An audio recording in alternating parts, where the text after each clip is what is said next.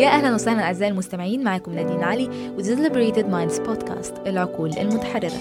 والنهاردة حابين نتكلم على موضوع كومن قوي ما بين الناس أو بيحصل كتير ما بين الناس وهي فكرة الأب والأم اللي غير متاحين عاطفيا للابن. فبالتالي الابن بيكبر عنده نقص قوي في الحتة دي. فحلقة النهاردة هتبقى مركزة تركيز تام على الموضوع ده. فيلا بينا نبدأ حلقتنا.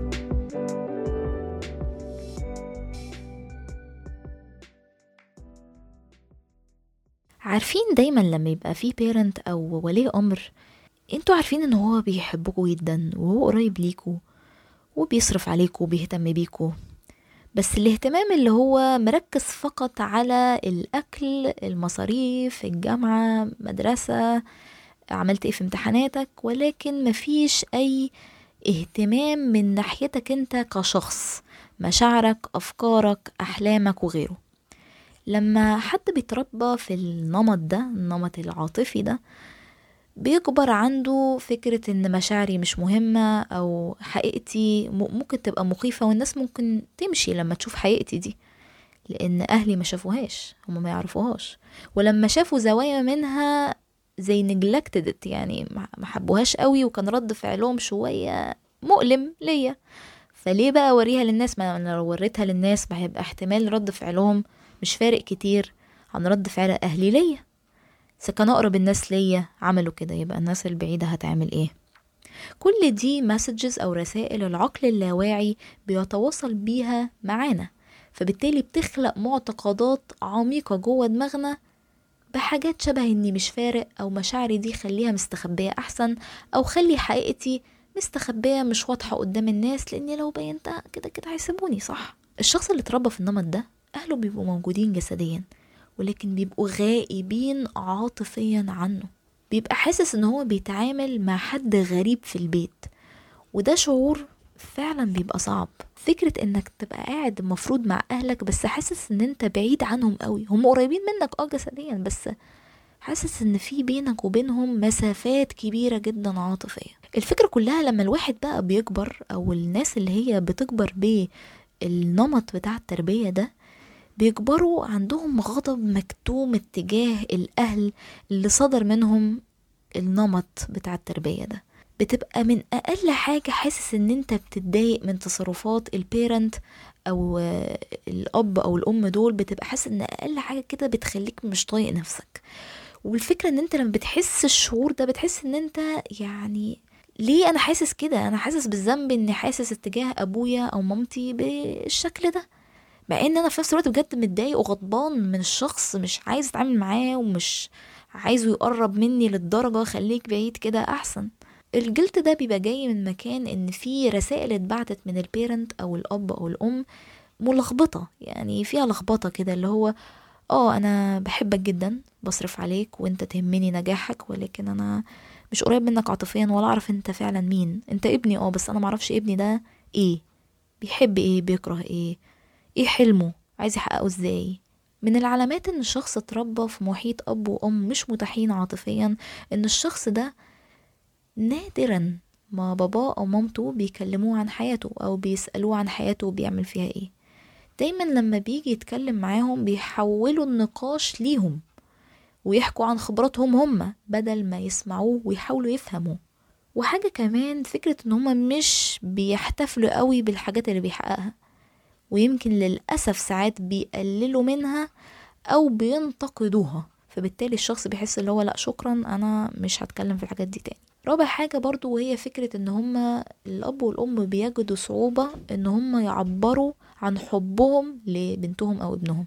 يعني من الآخر ما بتسمعش منهم كلمة بحبك بعزك وحشني كتير يعني. خامس حاجة وهي فكرة برضو إن الأهل دول اللي بيبقوا مش متوفرين عاطفيا الطفل أو الابن أو الابنة مش بيبقوا مرتاحين لما الطفل أو الابن أو الابنة يحسوا مشاعر معينة. فبالتالي بيعملوا لهم حالة من الانغلاق. يعني أنت مثلا حاسس خوف لا لا لا أنت مكبر الموضوع أو أنت حساس زيادة عن اللزوم. صدقني مش هيحصل حاجة. أو لا لا إيه إيه أنت مجنون؟ إيه اللي أنت بتعمله ده؟ إزاي؟ لا أنت كده ما ينفعش. فبالتالي مفيش نوع من أنواع validating emotions. يعني مفيش نوع من أنواع إنك شايفني سامعني. قاعد معايا بتحاول تفهمني حتى. فبالتالي كل دي مسجز أو رسائل بتتبعت للابن أو الابنة إن أنا لأ مش عايزة أتكلم معاك أو لأ مش عايز أنفتح حتى عاطفيا. سادس حاجة وهي الأخيرة بتلاحظ إن ولي الأمر ده مش بيسمعك كويس خالص. يعني أنت عمال تتكلم وتحكي عن خبرتك أنت حاسه يا إما هو مش مركز معاك في هو بيفكر في حاجة تانية خالص يا إما زي ما قلنا في أول نقطة أو تاني نقطة إن هو بيحول النقاش من عليك لعليه وبعد كده تلاقي إن الموضوع أصلا اتحول لتوبيك تاني أنتوا ما كنتوش بتتكلموا فيه. يعني توبيك مش اللي أنت كنت بتتكلم فيه بتتكلموا بقى على حاجة تالتة خالص أو فتحتوا موضوع في حاجة تالتة خالص. فكل دي حاجات بتحسس الابن أو الابنة إن إيه ده؟ لأ ده أصلا مش همه مشاعري ولا بيتكلم ولا شايفني ولا سامعني ف طب أنا ليه أقعد أتكلم؟ إيه اللي يخليني أقعد أتكلم؟ أنا حاسس إني مش متشاف ولا حتى مسموع. فزي ما قلنا بيكبر الطفل أو الابن أو الابنة عندهم بعض المعتقدات المؤلمة اللي بتأثر على سلوكياتهم في المستقبل زي مثلا احاسيسي مبقاش ليها لازمة مفيش حد همه إيه اللي أنا عايزه أقوله. أحسن حاجة ما أسألش إن حد يساعدني أو أعبر عن مشاعري وأنا متضايق لأن الناس هتقلل منها أو معتقد مثلا إن أنا ما أقدرش أثق في حد لأن لما وثقت في أهلي وانفتحت واتكلمت أنت ما كنتش شايفني ولا سامعني أصلا. فبعد ما وثقت إنك قاعد معايا سامعني أنت قللت من الحاجة اللي اتكلمت فيها عن طريق إن أنت ما سمعتنيش ولا أصلا شايفني أو قللت من الحاجة اللي أنا بتكلم فيها. وآخر حاجة ممكن شخص يحسها برضو طبعا في معتقدات تانية كتير غير دي بس دي بعض المعتقدات المنتشرة شوية. وآخر معتقد اللي بيكون كومن شوية أو متعارف عليه فكرة إن الشخص بيجيله فكرة أنا هعيش لوحدي وأموت لوحدي وهعمل كل حاجة لوحدي مش محتاجكم ليه؟ لو رجعنا بصينا تاني هي فكره إن فتحت أنت قفلتني أو انتقدت اللي أنا حسيته أو قللته فخلاص أنا كده كده مش محتاجك. أنا هعتمد على نفسي وأعمل كل حاجة لنفسي طالما أنا لما احتجت لحد عمل معايا كده. طيب إزاي بقى نتعالج من حاجة زي كده؟ إزاي نعرف نتعامل مع فكرة إني اتربيت مع أهل ما كانوش متاحين ليا عاطفيا؟ أول حاجة مهم إن أنا أفهم إن الأب أو الأم اللي عملوا كده هم عملوا بالمعلومات اللي كانت معاهم دلوقتي. ولكن معرفتنا إن الأب والأم ده ما كانش قصدهم وده مش معناه إن هم كان صح بس ما كانش قصدهم. وإن هم ربوك بكل الوسائل اللي عندهم من التربية في الوقت اللي هم ربوك فيه. فده بيشيل حبة حمل من فكرة إني غضبان عليهم قوي أو متضايق منهم قوي إن أنا بقيت أحس المشاعر المؤلمة دي. تاني حاجة برضو ممكن تساعدنا في الرحلة العلاجية وهي فكرة إن أنا أتخلص من ال happy endings يعني إيه؟ يعني مفضلش منتظر إن أهلي هيتغيروا. يعني أنا دلوقتي مثلا بقى عندي سي 25 سنة وجاي أتكلم مع أهلي برضو في حاجة عاطفية ولقيته برضو نفس رد الفعل لما كان عندي ثلاث سنين ولا أربع سنين ولا خمس سنين ولا whatever إن هو ما كانش سامعني ولا شايفني. فبيحصل إحباط اللي هو يلا مفيش فايدة. هي بس الفكرة كلها إن ما نبنيش توقعات على ال happy endings لأن الأب والأم هيتغيروا وهيبقى في نهاية سعيدة بقى أو لم الشمل. الفكرة إن في بعض الأنماط الفكرية مش سهل تغييرها وممكن أصلا ولي الأمر ده ميبقاش واعي إن في النمط الفكري ده. ده مش معناه إن ده صح. ولكن في بعض أولياء الأمور ما عندهمش الوعي. بعض أولياء الأمور ما عندهمش الأدوات اللي يغيروا بيها نفسهم أو للأسف الشديد ما عندهمش النية ان هم يتغيروا. فحرر نفسك من إن أنت تستنى تغييرهم أو تستنى إن لم الشمل والنهاية السعيدة. تالت نقطة وإن أنت تعيد الاتصال بنفسك واحتياجاتك. اللي صدر منهم ده مش بيتكلم على النظرة العامة للناس والحياة ونفسك.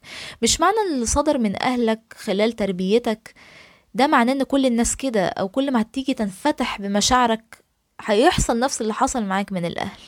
مهم قوي إن أنت تفهم احتياجاتك. إيه الاحتياجات اللي ما كانتش بتتملي وأنت طفل؟ وإزاي تملاها دلوقتي على كبر؟ ومهم برضو إن أنت تكتشف بقى أنت مين.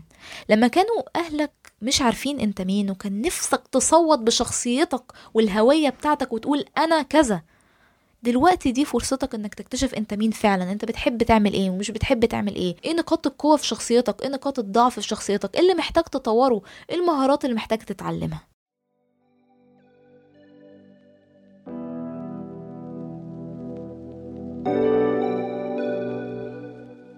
وبكده إحنا وصلنا لنهاية الحلقة بتاعتنا. أتمنى كانت تكون مفيدة لكم. دي كانت بعض المقتطفات من دكتور نيكول ليبيرا. لو عايزين مقتطفات من شغلها أكتر اكتبوا في ال comments ولو عجبتكم الحلقة بتاعت النهاردة ما تنسوش تعملوا rating للبودكاست و subscribe عشان يظهر لكم كل جديد. وأشوفكم الحلقة الجاية. bye bye.